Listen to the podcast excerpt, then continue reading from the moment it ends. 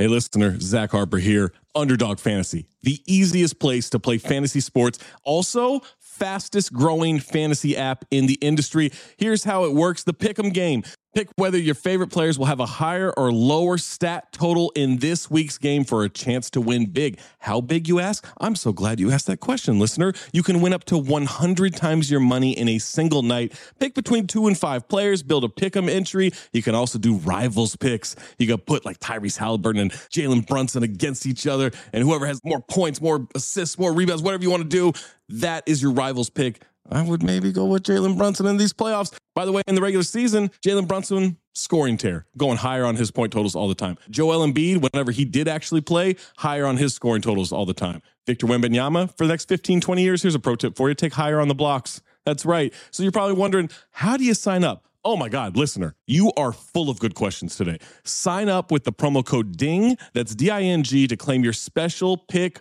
first time deposit offer up to $250 in bonus cash. $250, man, that's a lot. Visit underdogfantasy.com or find them in the App Store. And don't forget to register with our code DING, D I N G, to claim your special pick and first time deposit offer up to $250 in bonus cash. Must be 18 or older, 21 or older in Massachusetts, Arizona, 19 or older in Alabama and Nebraska, and present in a state where Underdog Fantasy operates. Terms apply. Concerned with your play, call 1 800 Gambler or visit www.ncpgambling.org. Arizona 1 800 Next Step. That's 1 800 639 8783. Or text Next Step to 53342. New York, call the 24 7 Hope line at 1 877 8 Hope NY or text Hope NY 467369. Another day is here, and you're ready for it. What to wear? Check. Breakfast, lunch, and dinner? Check.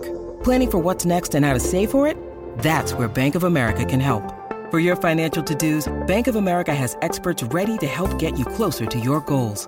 Get started at one of our local financial centers or 24-7 in our mobile banking app. Find a location near you at bankofamerica.com slash talk to us. What would you like the power to do?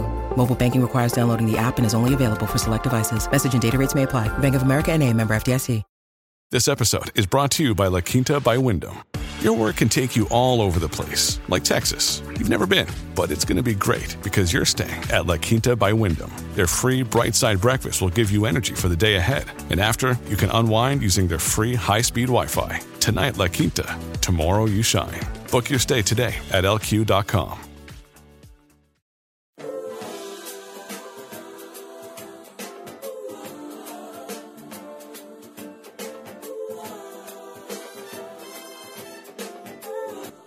Welcome to another episode of Crypto Bros. I'm your host, Jason Madison, alongside my co hosts, Mike Risay, Mike McGoy, and Chris Epps. What up, fellas? GM. What's up? What's up? Well, GMG. We're back again. Um, Champions. a lot of news. Podcast champions. a lot, a lot of news as uh, usual in the crypto and financial worlds. Uh, stock market's down today, a considerable amount. Um, are we going to World War Three, fellas?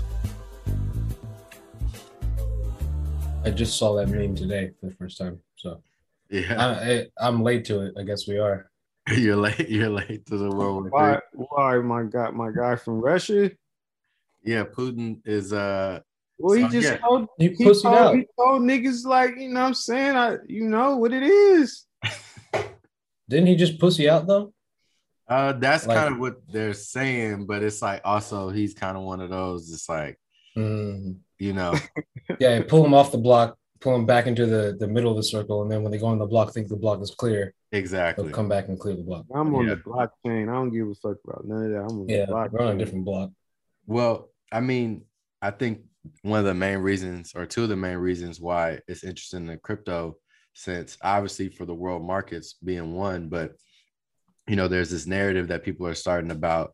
Well, for one, Russia is cool with Bitcoin, right? And Putin has said recently, like, you know, they might start mining there. There, it might be legal tender, and the narrative is that you know, Joe Biden has no stance on it or isn't pro Bitcoin at the moment, and that they will use their pro Bitcoin uh, stance to somehow um, take over, you know, U.S. supremacy in the long run, or something to that effect. Um, you know, I don't know. I feel like I feel like Mike has The an only- opinion on this. Uh, they- I mean, that's very. I'm well. That wasn't very eloquently put. I don't know if there was an eloquent way to put it. I don't Um, think so. Okay, I don't think so either. But Yeah. how many the percentage of U.S. adoption in cryptocurrency like is what, Chris? Very low. the percentage of adoption overall still in the countries that is you know the biggest in, in Nigeria. Like Nigeria is the only country. If Nigeria was a first world country or had a huge army or had the same kind of, that's the only country I would worry about. No one else is really using crypto like that. Was- Russia yeah. and North Korea and China are. China's kind of weird about India. All these countries always are. They a lot of the people use them, but the only place that's really into it is uh, El Salvador, and that shit obviously hasn't really made a good uh, bump up for us, or like it looks bad for other countries right now because they're because we're down or he's down, Bukele is down. I I don't I don't know if it would really. That's the general message of Bitcoin. Like if you know if America doesn't get in or if no one participates, then they're going to be fucked up in like you know 100 years or whatever. That's the whole the idea of it. Right. Uh, I think it's just- leverage. It's yeah, not- there's a narrative to push. Like your Bitcoin maximalism isn't like much leverage to take over the United States. That's in my head. That's all I'm saying. Right. Well, I think I think maybe you know, it's it starts with Bitcoin, and the idea is that that you know the cryptocurrency market as a whole, Yeah. is, if it's more accepted by a country like Russia, that they will or China. or China, right? Those two countries in particular, that Yeah. they will, um, you know, I mean, obviously we're already in trillions and trillions of debt to China, um, so you know, it comes down to the the defense at the end of the day, and you know, I just saw something that said Joe Biden's uh, pushing for a seven hundred and seventy five billion dollar uh, defense budget for the next year, so you know. Um, the U.S. knows where its bread is buttered, and as long as they keep that army strong, they're going to uh, maintain supremacy, I guess. But yeah, it's just an interesting thing to see the markets react to the idea of Vladimir Putin and Russia um, taking over Ukraine, which you know seems like something that wouldn't really affect the rest of the world like that, but everybody wants to get involved, so you know the uh, financial markets are reacting uh, justly. Yeah, I don't know if their economic in- influence is like big enough to affect us. It would affect that region of the world. You know, it Yeah. would more likely just influence everyone in that side of the world to adopt it and use it more. Yeah, Uh, Well, the interesting thing initially, Russia was actually against uh, crypto and and tried to ban it. yeah. So I think this is another example, actually, of you know another country, or very large country, actually trying Mhm. to stay, take a stance against Bitcoin, and then has then later on capitulated because they see that this is not going anywhere, and basically it's like if you can't beat them, join them. That's why I've been saying crypto at this point has a get down or lay down mentality, where it's you're going to either try to be a part of it or you're going to get moved out the way because uh, you know your results are are not good enough. I'm not sure if you guys saw that meme going around today where uh, the guy who was what the uh, head chief investment officer of Berkshire Hathaway, Charlie Munger. Oh, uh, oh yeah, yeah. just- I- that one. And, so this guy was extremely anti-Bitcoin, anti-crypto. I think he even said, you know, thank God that I didn't invest in crypto. And then you look at, you know, the and, and right? And then you look at the actual performance, and then you're like, okay, so basically, and I'm just going to pull this up right here verbatim. So in the last five years, Berkshire Hathaway stock, which is one of the better performing stocks in the stock market, is up 87%. Meanwhile, Ethereum was actually up 23,000%. In that same time, Bitcoin's up actually 4,000% in that then- same five year stance. And in 2018, Warren, your boy Warren Buffett, called that shit rat poison. And what was it? A few days ago, he just invested like a billion dollars into some bank in Brazil called Nubank, which is a bank that caters specifically to crypto, and took his money out of I forgot which banks, but also Visa, uh, and some other processing uh, companies, uh, banks, and yeah, put it into this bank in Brazil that's a crypto basically bank. Yeah, I think it was um, Visa Mastercard. Yeah. Yeah, So yeah, he's you, you know they that whole click right there. They're they're turning over. Was it J.P. Morgan made their metaverse lounge the number one? Uh, you know haters. J.P. Morgan's been trying to fucking you know call us a scam since the beginning, and they yeah they've been for the last two years like, in the back door, kind of making deals and going in, trying not to like announce basically their capitulation. I feel also. It's been The pretty quiet. trickiest thing that I've seen so far from them was, like you just said, on one end, calling it a scam, right?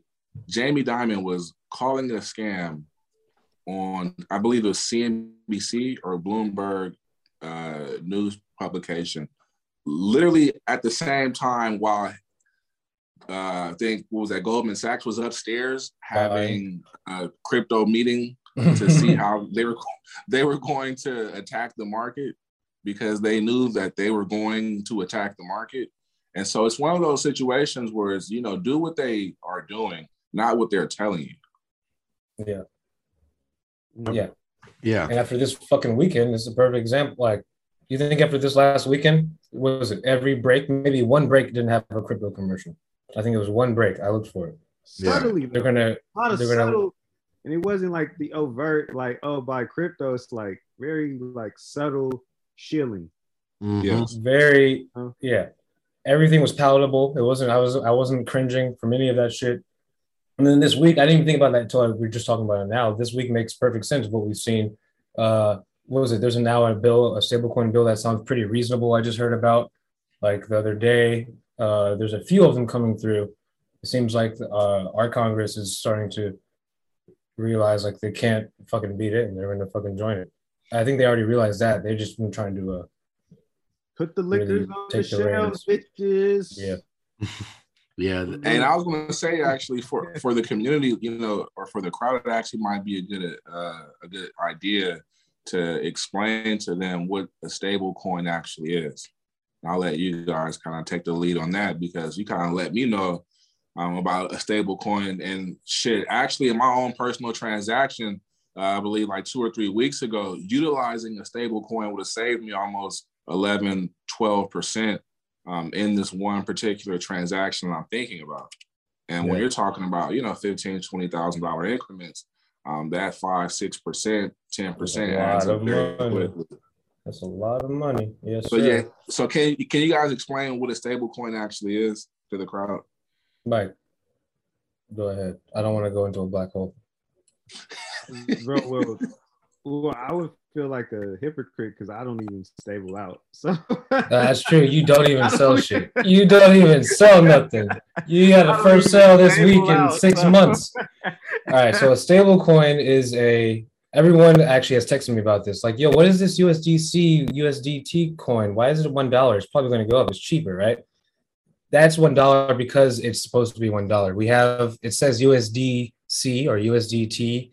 Uh, there's a thousand different stable coins now, but these biggest ones that everyone on the listening to this will see are those two on their Coinbase on their Crypto.com app, and these are pegged to the dollar amount, the dollar peg.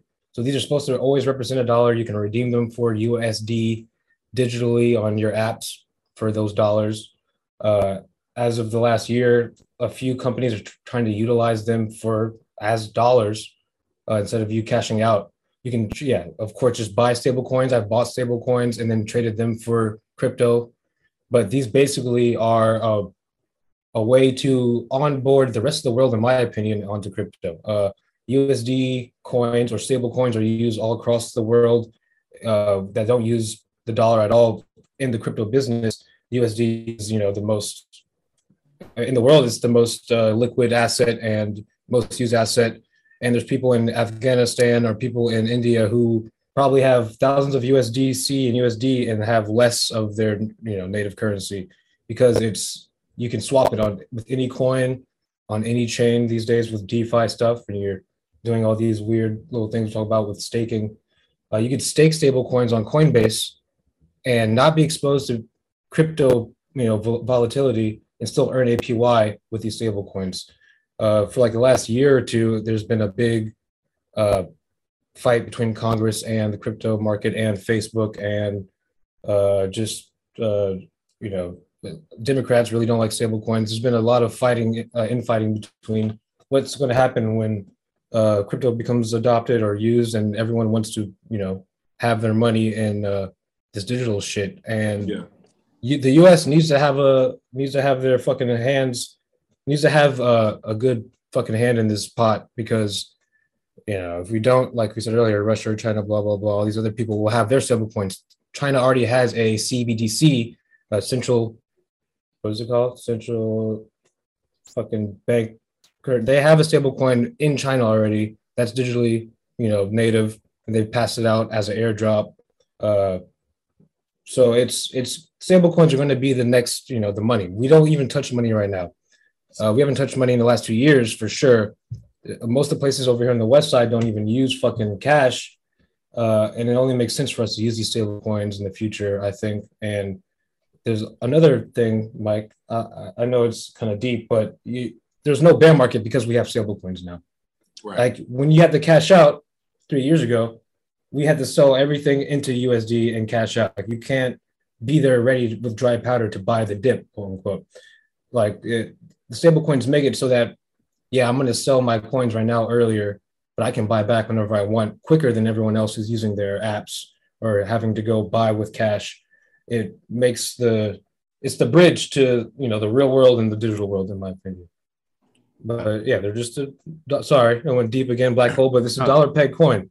Yeah no it's, it's equivalent to a dollar and just uh the cbdc is central bank digital currency just so everybody knows. Thank you yes uh, and there's stable coins that aren't uh to our dollar amount that aren't pegged to our dollar there's stable coins that people are making in the defi world there's you know stable is pegged to something that's worth something, like gold, like those gold and silver notes that you uh, deal with. And the interesting part for me is like I think you said something that was very important is that now with you know the the advent of stable coins, it now shortens the bear market. And I think that's something that we've been talking about for a very long time is that, you know, with comes along institutional adoption, it's going to also bring a whole another set of investors and also eyeballs, regulators as well. And just to touch on regulation really quickly, that's who the regulators have been going after the hardest mm-hmm. throughout this whole process are the stable coins because they are pegged to the US dollar. And that directly then compare or brings a, a competition for the US dollar, and that's not good for them. So they're going to de- definitely try to do that first. But in reference to the shortening the bear cycles. I think that's really important because, like you just said, we used to see 50, 70% drops. I think even Ethereum has dropped 93% before on a few different occasions prior to this market right here. But now, because we do have the stable coins, because you can move out of your, you know, Bitcoin or your Ethereum into a USDT um, it like you just said, it actually prevents us from having larger bear markets, which ultimately is better for the space anyway. So you know, stable coins have been extremely useful, and just kind of use kind of use my example. The reason why I would I I was I lost so much money in that transaction was because I'm cashing out or having to liquidate for taxation purposes, blah blah blah, whatever. Mm. And I'm watching also Ethereum uh, fucking yep. drop like like a rocket. You know what I mean? Just I mean literally just dipping like a rock. at the same time. And so as opposed to, you know, moving to a stable coin, uh, I just I left it in Ethereum while Ethereum is dropping five, six, seven percent. Mhm.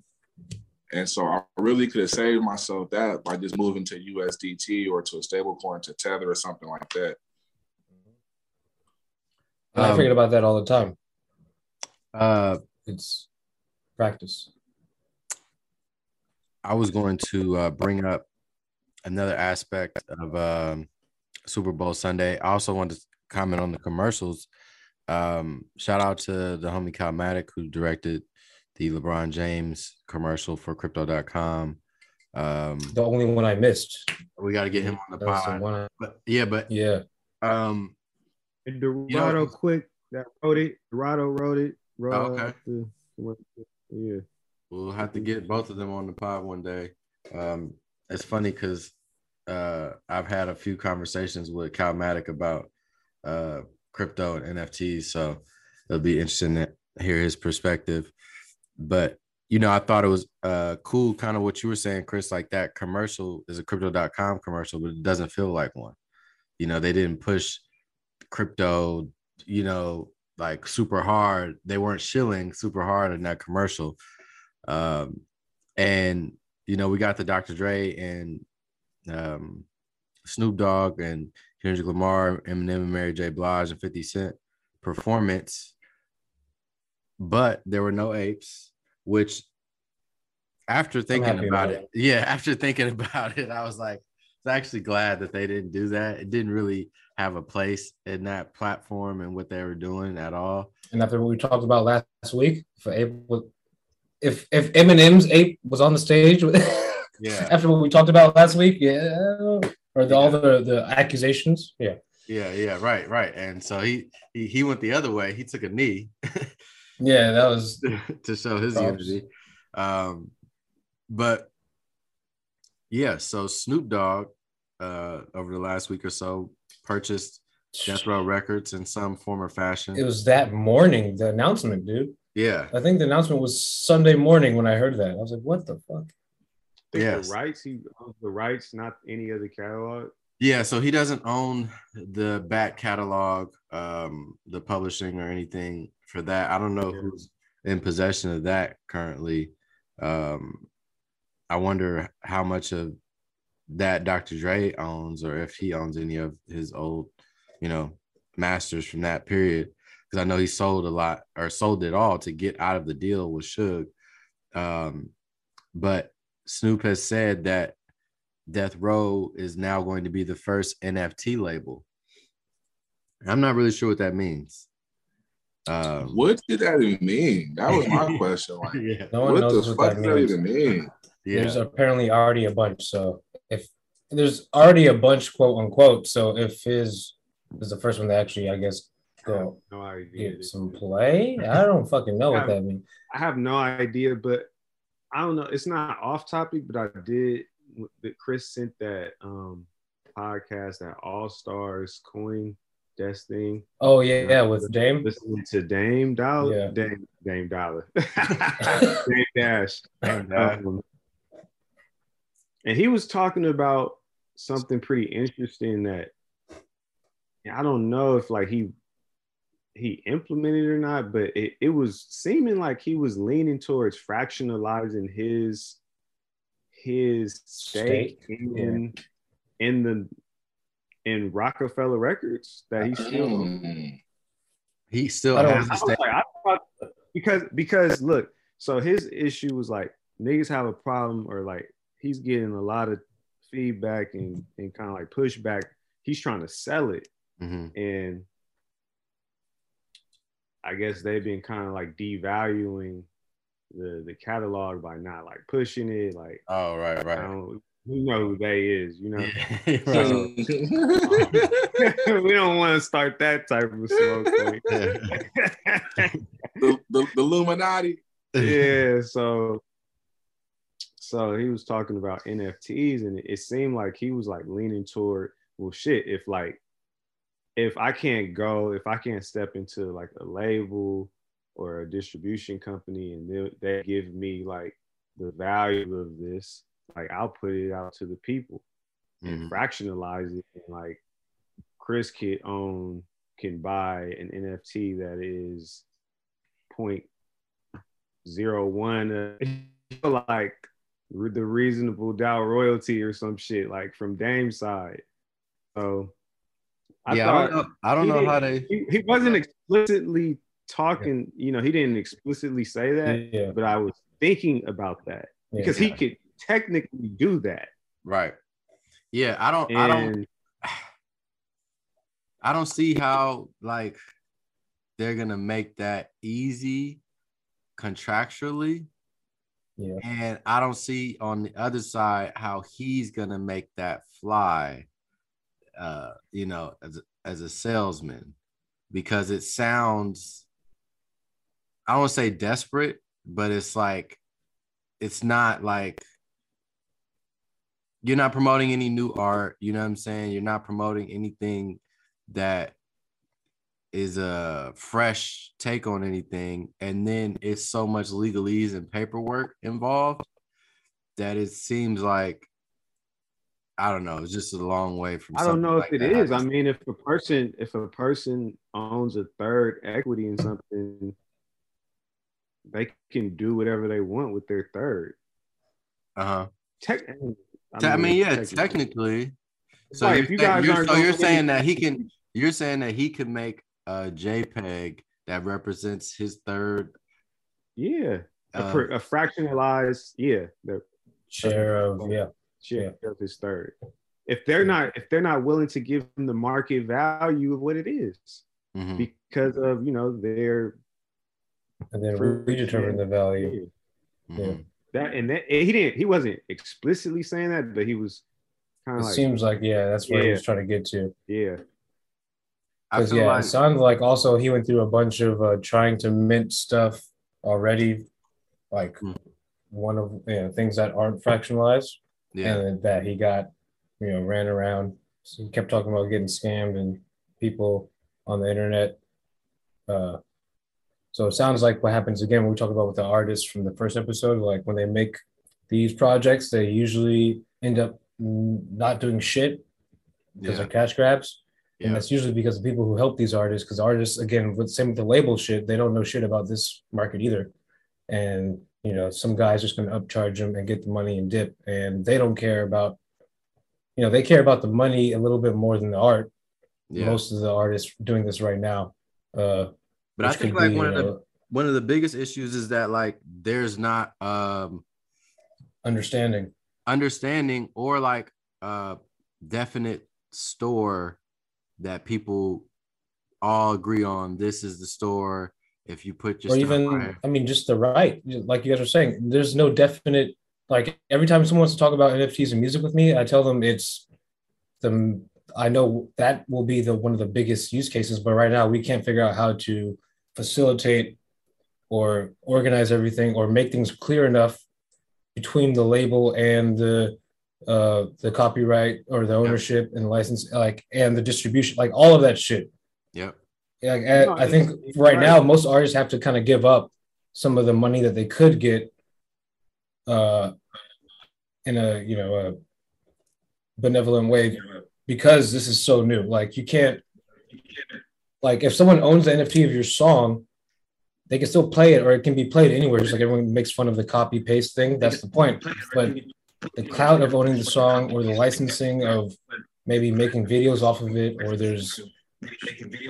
Shit, uh, there's special, um, you know, benefits for owning that license. You know, for in the future, it's hard to define all that. That's why the art thing is a little bit easier because it's all one of one, and you can't, you know, you can copy and paste it, and that's it. But there's a clear pathway to how and what and the code and all that shit. Like music is a lot harder to fucking to to yeah, yeah. to fence up. You're fencing up mu- like that's the thing because it's music. It's just it's it's going to take another ten years for that. I think to really figure. Yeah, out. I think there's a there's a way where it's like there's a hundred thousand one of one Lil Wayne albums. You know what I'm saying? And like people just buy those hundred thousand. You know what I'm saying? Like I think there's kind of like a simple way for this to be done and nobody has really attempted it yet like no major artist um It's a greed thing. That's the simple part. It's Yeah. are you willing to give up yeah give up that that potential money that right you can see or might be there or might come up a hundred, you know, in 20 years later, right which is literally been happening right now. It's Snoop Yeah. had the airdrop this week, actually, guys, on, on Gala. I'm not sure if you guys saw that. no Oh, yeah. Snoop Snoop stash box dropped, Yeah, I want to say that. on uh, Tuesday. yeah A few of the homies received a, uh uh airdrop actually with uh, yeah, yeah. And so what I was thinking, my response when I first heard that and that Death Row was going um, to be the first NFT label, I mean, I kind of kind of echo like what you guys were saying. It's like, how are we going to do this? But then I also kind of thought then maybe this is a lot simpler than what we're just imagining. You know, if if a, a, a piece of art is a one of one, then definitely a song is a piece of art. That's a one of one. And there has to be a way to package this and then also to resell it to where you're still selling that one song, which is a one of one to millions of people. Um, the interesting thing for me is that knowing uh, that you know Snoop's involvement in this space right now is very, very interesting because I feel like his son, from what I know and I what I understand, it's actually his son. Uh, I believe his oldest son. I can't sure. I'm not sure if it's Corday or Cordell, who is really the person um, kind of directing or navigating uh, Snoop through this space. And so it seems as if he's being led through this space as well. But again, it's just like, what does that really entail? I don't know. Um, these are, you know, are we going to sell the artwork or create the label artwork as one of ones? Who knows? But I think, like what we were saying from the last previous episodes, all the NFT is anyway is just a, a barcode, a digital License. barcode, Yeah. right? And that can be placed on anything yeah pink slip. a song, a poster, uh, whatever. And so, you know, to digitize that and to then to sell it, I mean, it's not really to me, you know, that rocket sciencey. It's not. It's just the greed comes in. That's that's what it is. Can you let go of all right, well, I sold it. I got fucking however many millions of ETH. I'm getting some royalties from the sales of but you know, how many people are going to want to buy the NFT in a year later when the song has been played out and you already heard it without having to buy it and you saw the secret video that was unlocked because of the ownership because everyone can just copy and paste, you know, can rip it but and share it. But i think So that's the thing. It's that's the really the issue. I think it's just are these artists or are these you know uh, agencies going to be down to like all right, well you know they're playing my song still 100 years later, and my kids might might not get being paid for that, but right but i, I for that play, but they might be getting paid for the trade of it. What's going on, guys? You know what it is. New year, new you. I get it. Ah, ah, ah. We all got it. We all have our New Year's resolutions. One of them is to eat better, right? You want to eat good food, but you also want to spend an arm and a leg. And guess what? HelloFresh can help you with that. They have endless options to make cooking at home simple and enjoyable. Here's the deal HelloFresh delivers pre portioned ingredients to your door, including farm fresh produce that arrives within a week, so you get convenience without skimping on quality. Skip the trip to the grocery store, saving you those wait in those long lines where these people don't know how to use a checkout thing. It drives me insane. So I know what you're thinking. So what me? I could just go to a restaurant. Guess what? HelloFresh, 72% cheaper than a restaurant meal of the same quality. You could save on average over $65 per month when you order HelloFresh instead of grocery shopping. That's more money to put towards those 2022 goals of yours. That's right. Whatever it is you're trying to do with that extra money, I don't care. Maybe you open a savings account. Maybe your, your New Year's resolution is to save more money. HelloFresh helps you with that as well. I know going out to a restaurant, as I said, is inconvenient. Particularly, I got a big family, man. It's hard to get the kids in the car and go down. No, no, no, no. We're gonna do HelloFresh at the house. They sent it to my house. We had all types of meals. The, these meals are easy to make. They're delicious. My kids love the pub style shepherd's pie. They also love the Bravo balsamic chicken, the sun dried tomato spaghetti. The list goes on and on. Get you some HelloFresh. It's delicious. It is affordable and it is convenient. So this is what I want you to do. Go to HelloFresh.com slash BOM16 and use the code BOM16 for up to 16 free meals and three free gifts. Again, HelloFresh.com slash BOM16 and get up to 16 free meals and three free gifts. The promo code is BOM16. HelloFresh, America's number one meal kit. Hello, listener. Guess who's back? It's me, Anthony Mays, your favorite butcher turned podcast producer, and I'm here to talk to you about ButcherBox. ButcherBox is the most convenient way to get high quality meat and seafood that you can trust delivered straight to your doorstep, free shipping, vacuum sealed packaging. It's ready to go right then. It's ready to pop in the freezer. You get exclusive member deals and a variety of high quality cuts at an amazing value. Going to the grocery store can be a huge pain. You're usually in a rush at an inconvenient time. You're waiting in line at the meat counter. You're taking a number. Maybe this place doesn't have a number. You're jostling with fellow customers. You're trying to get that ribeye that you want or that nice piece of salmon. Maybe the butcher that you're dealing with has a bad attitude or something. I don't know. That was never me, I promise, but maybe it happens. ButcherBox takes all of that out of the picture. You are always prepared with meat and seafood in the freezer, and you're not going to find quality for this price anywhere else other than ButcherBox. So sign up at butcherbox.com slash dings, D-I-N-G-S, and get our special deal. ButcherBox is offering our listeners a free for a year offer plus an additional $20 off. You can choose salmon, chicken breast, or steak tips free in every order for a year. Sign up today at butcherbox.com slash dings and use code DINGS, D-I-N-G-S to choose your free for a year offer plus get $20 off your first order.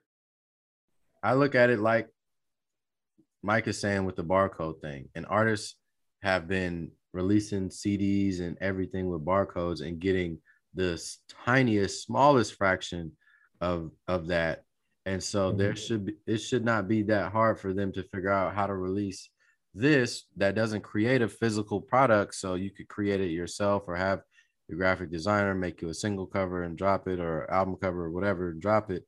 Um, but I think the biggest chasm is between the people who understand NFTs and smart contracts and coding and all that stuff, and the people, the artists, and the people who represent them.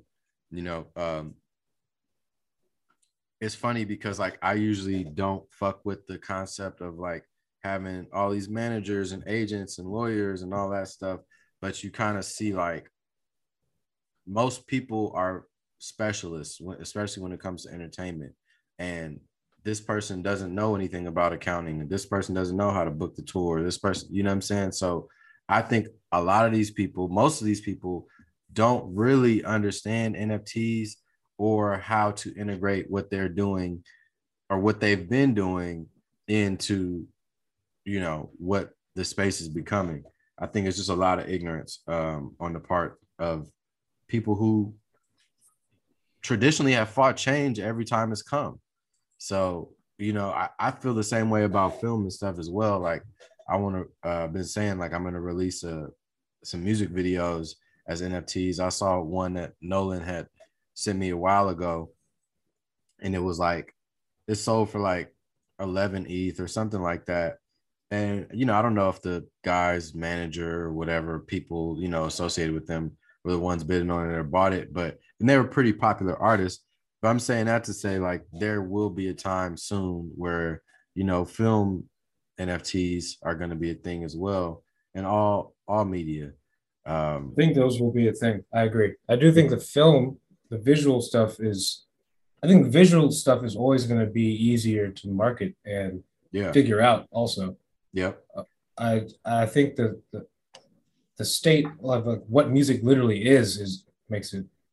That's why that's why I feel like, and there's a lot more greed. I feel like in the music business in general. So it's going to be from both sides. Like the artists deserve the money, and then later on they want to get it and they don't realize because they got fucked over. And also like the agencies and the managers, you know, know that there's money, uh, you know, that could be coming to their pockets for the next few years, and so it's Music. someone's gonna have to give up. Music is the industry that's actually like closest to actually being or like closest to like the adoption of cryptocurrency by way of like they already deal with metadata and Mhm. royalties through metadata and that is an nft a song is already an nft like to Right. chris's point they're just the greediest motherfuckers and they know how much you know it's like it's all about you know fighting for the equity in in in the art you know what i'm saying so it's like there's so many un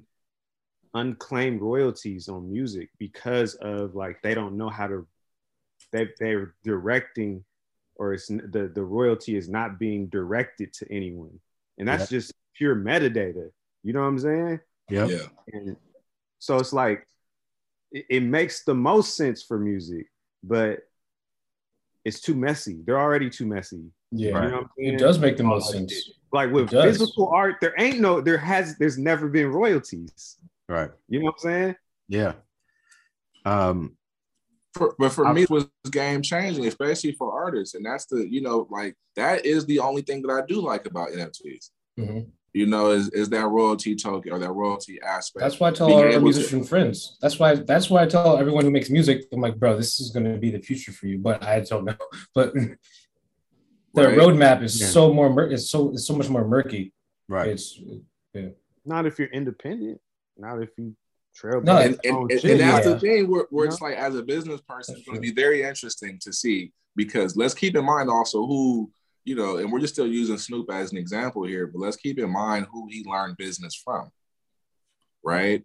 And so this is like actually if if it were to be done the correct way, it actually should be more empowering to the actual artist.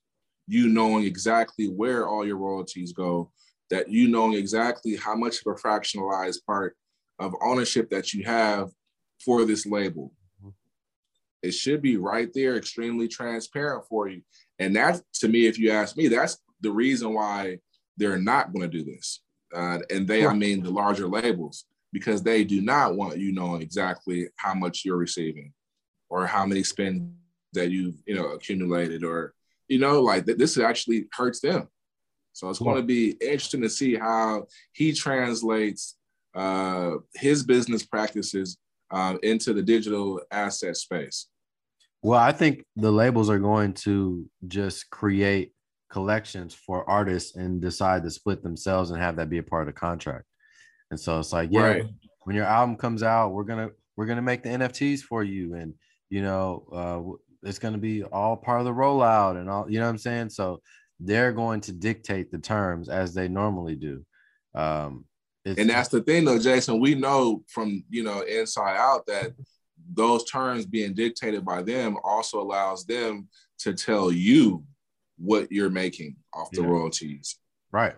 and that's the issue, right? Is us not believing, and that's supposed to be what blockchain technology is all about. Is me not needing to believe you, Right. Yeah. it Well, just being thing, on you know, chain. well, the whole thing is like it's all public anyway, so you know you, Exactly. you can audit it whenever you want to audit it. And And so, of all businesses, let's just think about this. Who would not want to have a public audit, Right. music Right. Yeah. business for sure. Right? money laundering, sketchy motherfuckers through budgets, Right. all the you know, it's like they're the filthiest fucking pigs ever. And so we're talking about someone who learned business from the probably top two, top three hip hop filthiest pigs of all time, being Suge Knight. Right. This is the person that was Suge Knight given. was with Suge Knight. Well, who did he learn from? Jimmy Iovine, maybe? Yeah. Yo, I want to make sure we get sponsors so, so we could. He's like, uh, yeah. Shout out to uh, I'm Apple. kidding. I'm kidding. Apple. Shout out to uh, Sony, Apple, uh, was it Crypto. crypto.com, Cash App, yeah, whoever Uh, likes us. NF- NFL.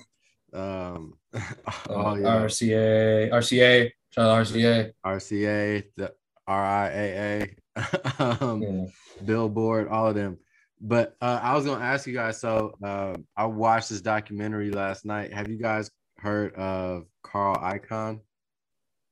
Yep. It's on my feed. I haven't clicked it yet. I saw billionaire or something, and I was like, ah, I don't have a lot of money yet. I can't watch it. well, He, he's he's interesting to me. The, the the interesting thing about these guys who they love to kind of uh, tout up as you know Wall Street poster boys. Yeah, the wins are cool, and you know we're supposed to win. Obviously, he's won before, but we all know how dirty of a game this you know Wall Street is anyway. So I'm not necessarily fascinated with the wins as much as I am with the losses. What did he And do? Carl Carl Icahn has some very interesting losses, is what I would say. Yeah, like he's got, type he's got- losses? he's got some interesting wins and losses, but I, I, I guess what I was gonna say, I mean, I, I thought the documentary was really cool be, for one because uh, Gordon Gekko, part of his character is is based off Carl Icahn, which I didn't know, and just me learning about people who are like really big figures in American culture that I had no idea about is always like it. It feels like it gives me a reason to live because I'm like, oh shit, there's so much shit that I don't even know about shit I think I know a lot about, you know. And um and yeah, so he, you know, he did a lot of shit, but the thing I was gonna say was the most interesting to me was the fact that his son is actually a trader now, and he's actually a really good trader, and he put his dad onto some of his biggest plays later in life, Netflix being one of them. I think Apple was another one. Um, and they and in the documentary, they explain things that I've had questions about for a while um, that are pretty simple as far in terms of finance. And that's why I kind of like, I even tweeted like, hey, I don't, you know, I'm still new to this because it's like they're talking about buybacks and like a lot of Mhm. other like, um, and it's funny because I watched uh, Succession and and on the Succession podcast I do, we are talking about the proxy fight that they had, and I was even in that I was like, I don't really understand what a proxy fight is. They explained it on uh, the Icahn documentary, um, and you know, obviously, What is a proxy fight? uh, basically a proxy fight is when um, somebody like Carl Icahn, who is outside of a company, becomes uh, a large shareholder in a company and um, basically wants to dictate the terms of what the company is doing um, more so than whoever is in place at the moment, whether that's the CEO. Like that guy in Succession, like that, like the exactly. like the dude from the last season. What was his Yeah, name? The exactly. vampire guy. Right, right. Yep, Stewy. Yeah. Um, so so yeah, so that apparently is like a very common thing, which I had no idea. And that's a lot of what Carl Icahn did was he would buy up a large position in these companies, get on their board of directors, and then start dictating the terms of what the company did. And you know, that's how he made a lot of money. Either the company was undervalued or you know, he tore it apart or whatever. But um, yeah, Mike, what what is some of the losses that you wanted to point out? Wait, hold on. Before that, before we get to the losses, Uh-huh. that's why you don't hear about DAOs as much the last few months. Who? DAOs. So Oh. all of these DeFi tokens, Uh-huh. a lot of them were the tokens were governance tokens, Mm-hmm. like your boy, what's his name? I don't, what's his name? What's this guy's name? From the show, Oh, Jesse. from the documentary. Oh, Carl, Carl Icahn. Icahn. So Yeah. Carl Icahn, he basically was gathering governance. You know, he's scooping all, all these shares, which is governance, and that product in crypto. It's you grab the token. The tokens usually for DeFi stuff they give you uh, higher weight in votes because it's one to one vote. One token equals one vote, and the more tokens that vote per vote in these uh, uh, protocol votes, like we want to add more APY, or we want to collab with this other token, or we want to, you know, make it so the treasury is uh, t- obtainable and we can sell all the tokens. Like that's what he was doing. He grabs governance for the he grabs all the tokens and he votes to say, I want to sell all this shit. It's all trash. Or we should all put more money into it. It's all, you know, it's worth to do something.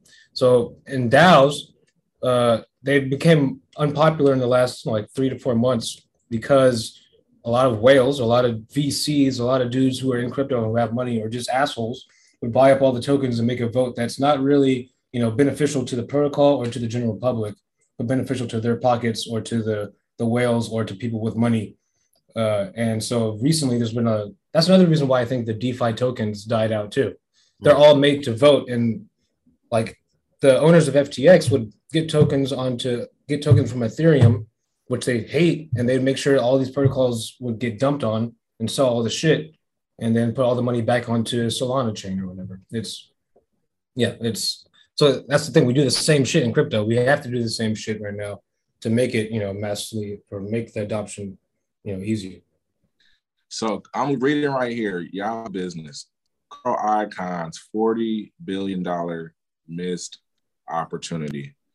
Uh, again, the wins are important. The losses for me are just as important, or the misses. Let's just the misses are the worst, right? The, the, yeah. and this is just, and the, he was actually already in position. They're referring to he took a very large position at Apple 2013, mm. um, and then after you know he saw essentially the guy has fucking paper hands. So they saw a little slip in price. He then exits all his position in Apple in 2016. That position currently is worth 40 billion dollars more. Yeah. Than what he would have been if he just would have left it in there. Yeah.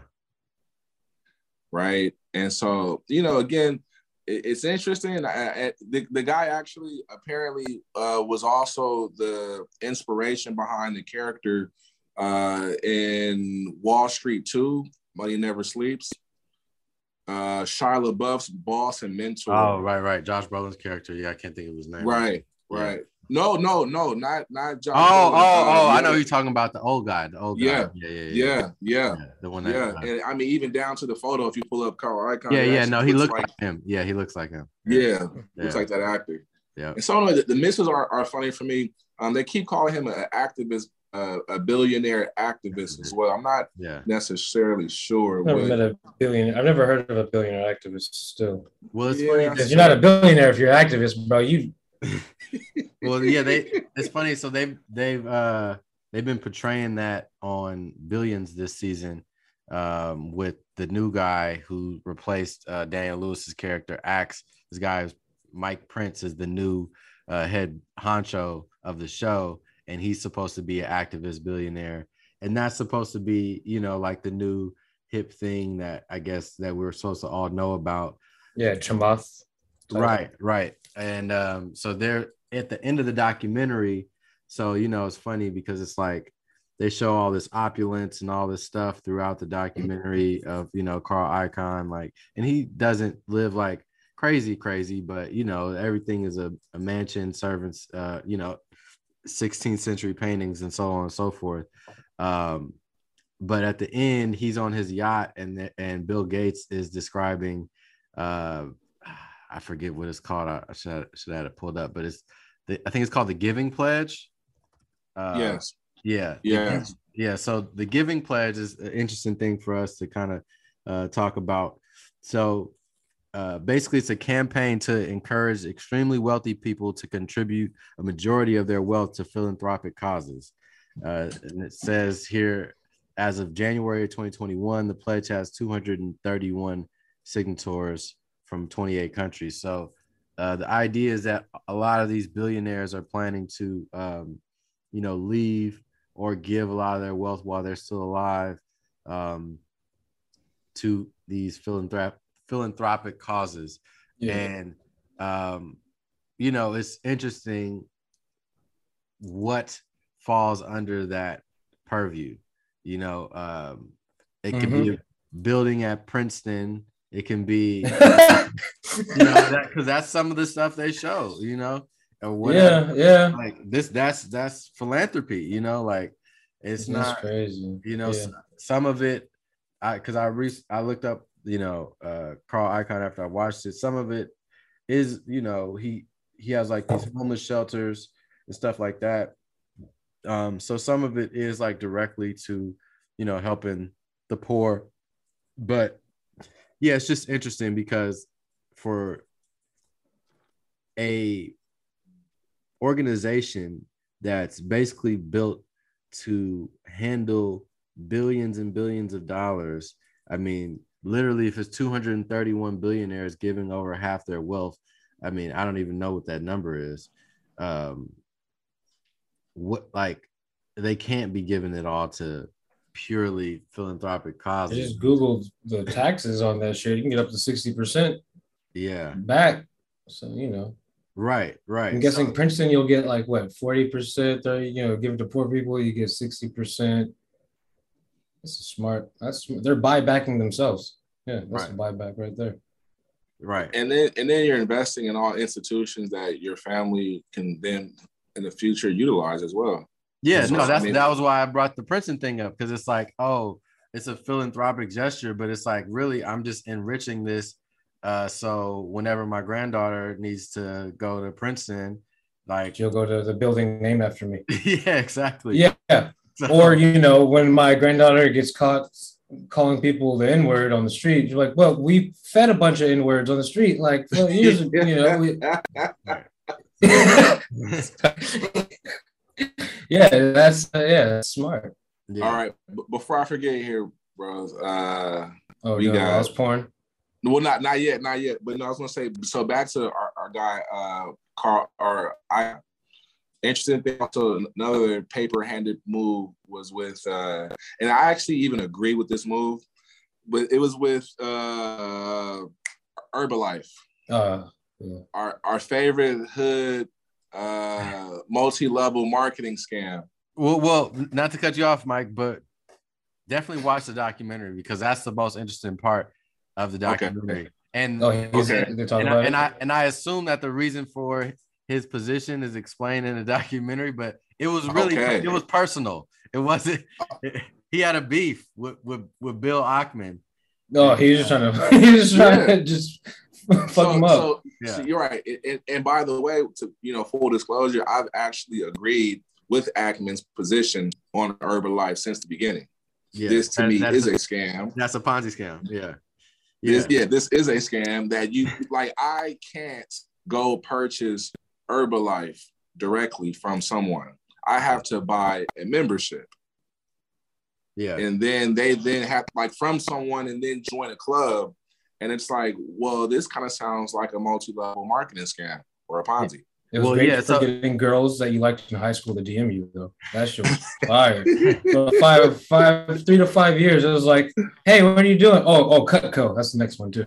Yeah, just- yeah. all Yeah. these chicks from high school. I was like, "Oh, you're cute." All of a sudden, DM you. You know, I want to come over to talk to you about. I was like, "Oh, this bitch gonna scam me." Yeah. So the uh, never hit me. So- so what happened, or at least how they described it in the film, was uh Ackman, Bill Ackman is an investor as well. Him and Carl Icahn did a deal in the past, and I think there was some uh some kind of legal situation um with the contract, and you know, Carl ended up having to pay Ackman a settlement of some sort that he felt was unjust and that the contract was worded tricky. And so basically he had beef with him after they had done this deal together that, you know, didn't go in his favor. So Yeah. Ackman took a short position on Herbalife because of what Mike said. And basically he was announcing to the world, hey guys, Herbalife is a Ponzi scheme. Like, if you guys don't know, and the stock started going down, and he basically had a billion dollar short position. And so to get him back, Icahn Right. was like, I'm gonna buy the stock right and and, you know what like Squeezed himself out of a.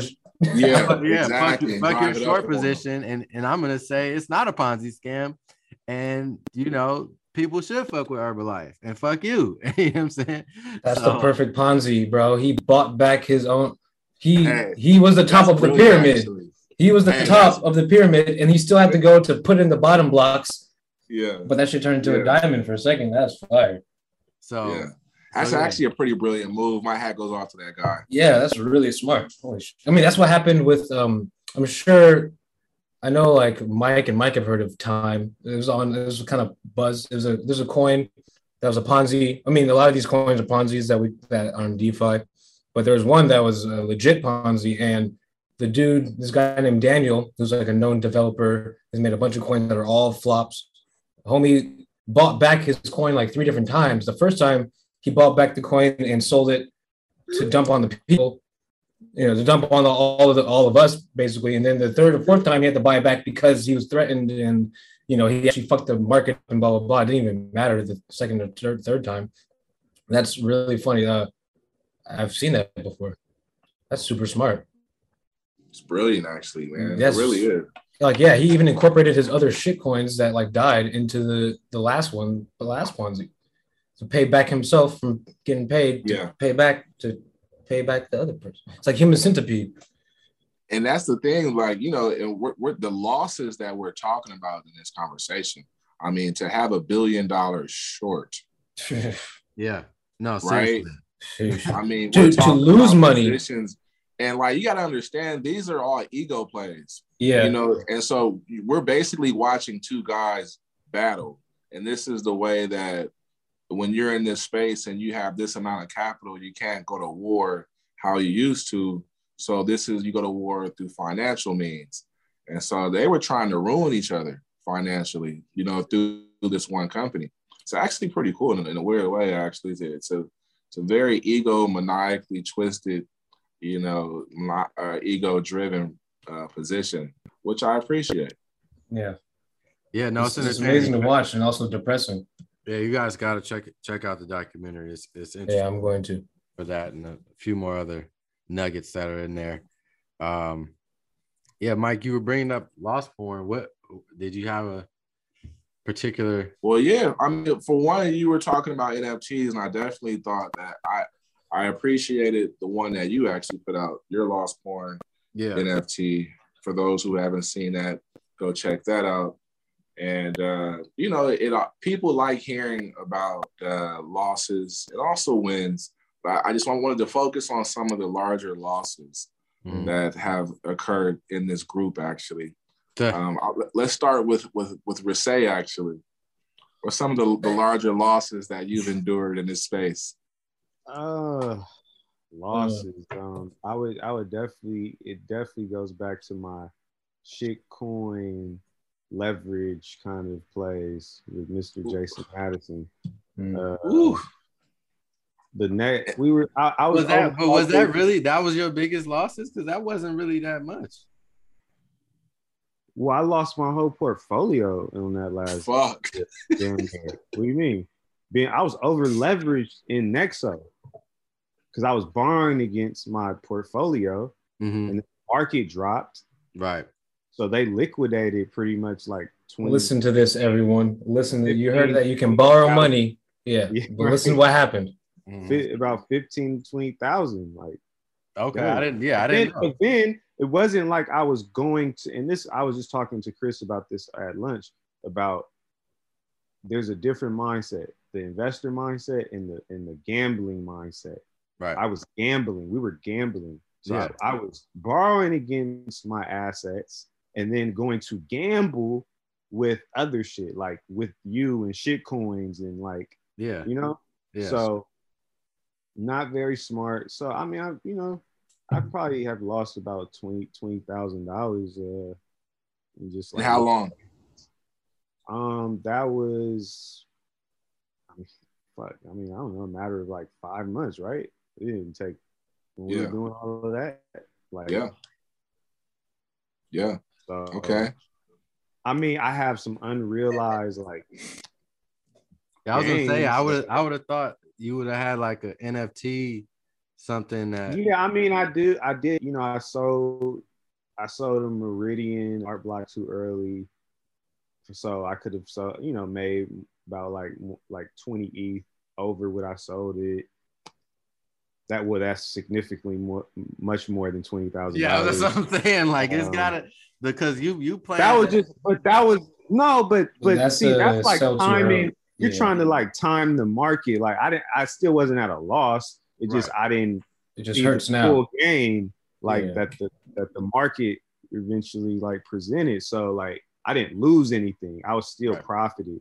Right. Um, but like So have- have you- losses, like yeah, Have you have you suffered a great loss from an NFT, something that you bought high and the floor is just tanked?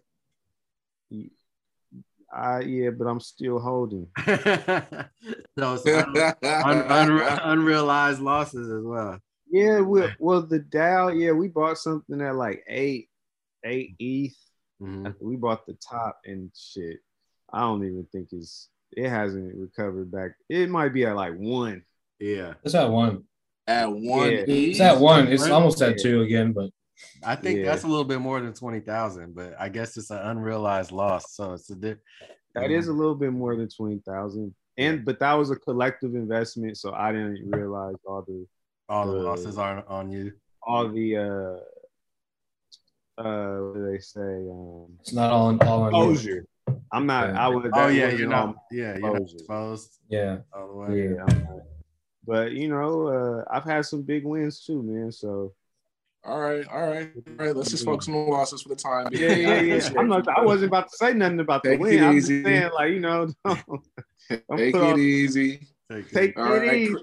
Uh, Chris, right, let's uh, let's speak to some of your losses. All right, I go categories. We got the uh, leverage 60k loss last year, unrealized half and half, and all of that was also realized gains profit. So it's 60k loss that you know technically was nothing that I got that I didn't capitalize on.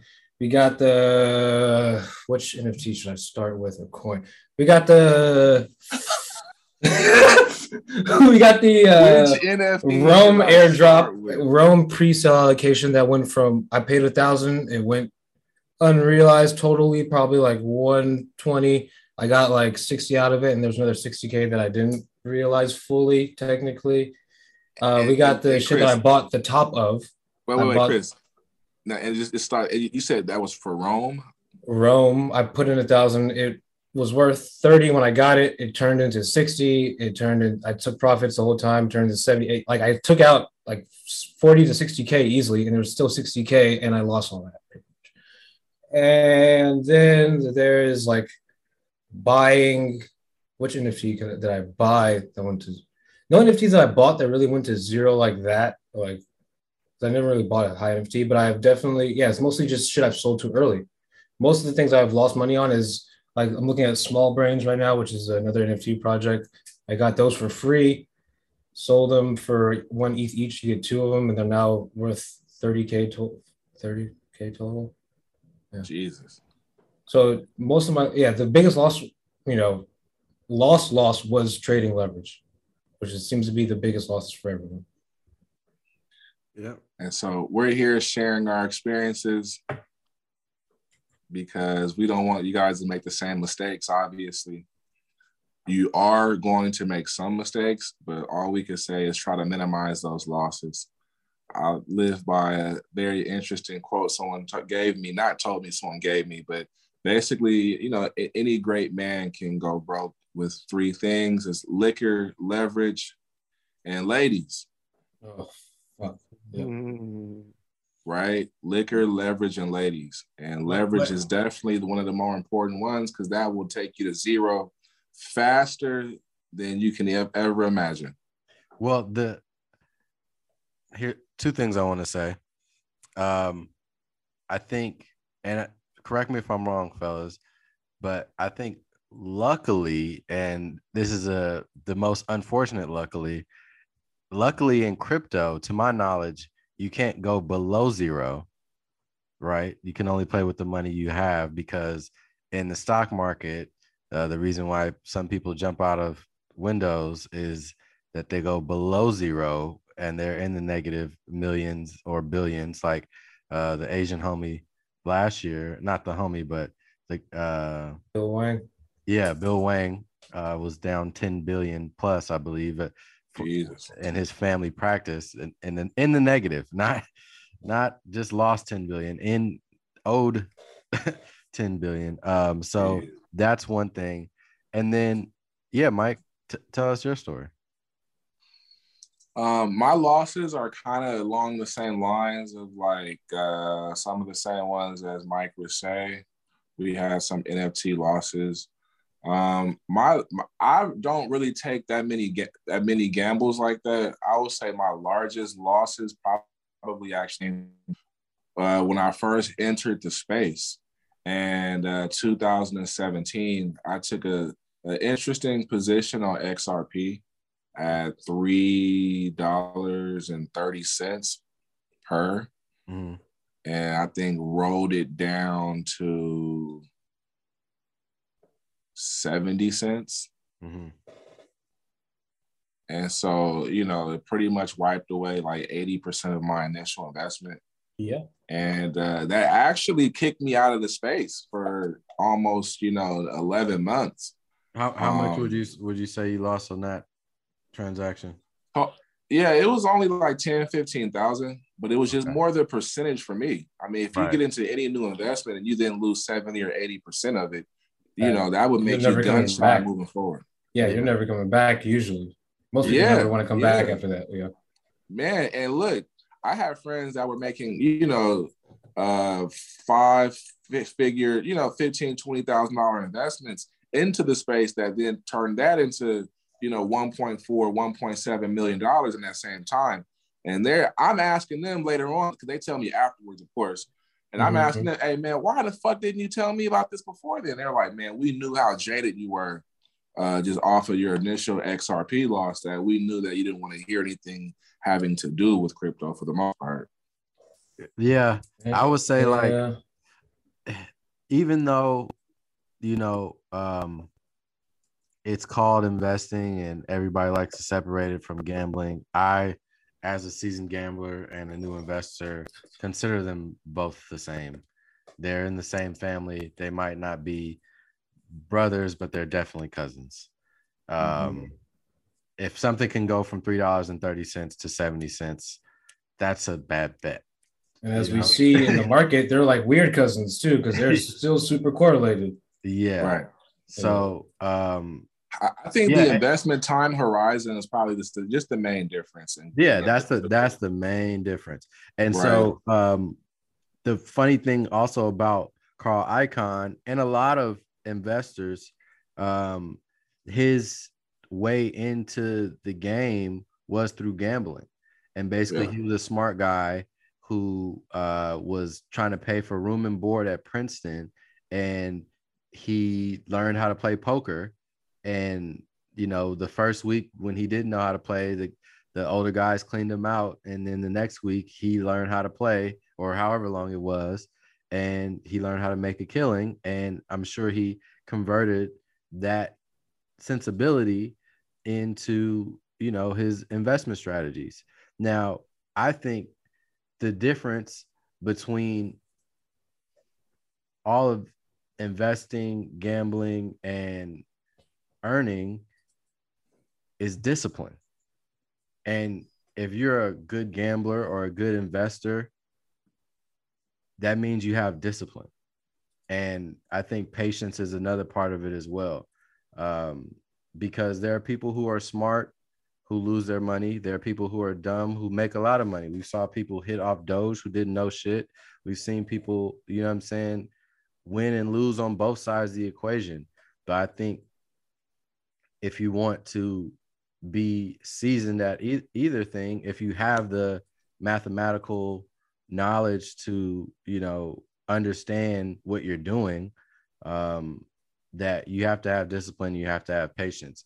And i can say for myself and the areas in which i lost the most is when i wasn't exercising those two things. And you know that's just kind of like a life thing that I know that I have to learn um, to practice better. And, you know, if I want to see my bank account reach where it was and beyond and get to the millions and the billions, and it's really about just being patient and being disciplined and having the emotional um, capacity to not overreact to your wins and losses. Yeah, I think I think this episode outlined a couple of different strategies actually, or not really. This it's really the there's one commonality here, which is patience. And so, you know, if uh, if you pick good projects and then show patience and discipline, you will be rewarded in this space more than you will be rewarded in any other space for your time. That's Agreed. thousand percent true. Agreed. Like you can buy stable coins and not buy that crypto. And then when it dips, because you keep thinking it's gonna dip, and I keep telling you like you can just buy it now, but you think it's gonna dip, just buy the stable coins and you're patient enough, you might, you know, out you, you might beat me. Probably not. But you can buy them stable coins and be patient and not lose your money and not worry about your money, but be in the space too. That's that's very true. Right. So yeah, with that, we're gonna wrap up this episode of Crypto Bros. For Mike Risay, Chris Epps, and Mike McGoy, I'm Jason Madison. Thank you for listening. Peace.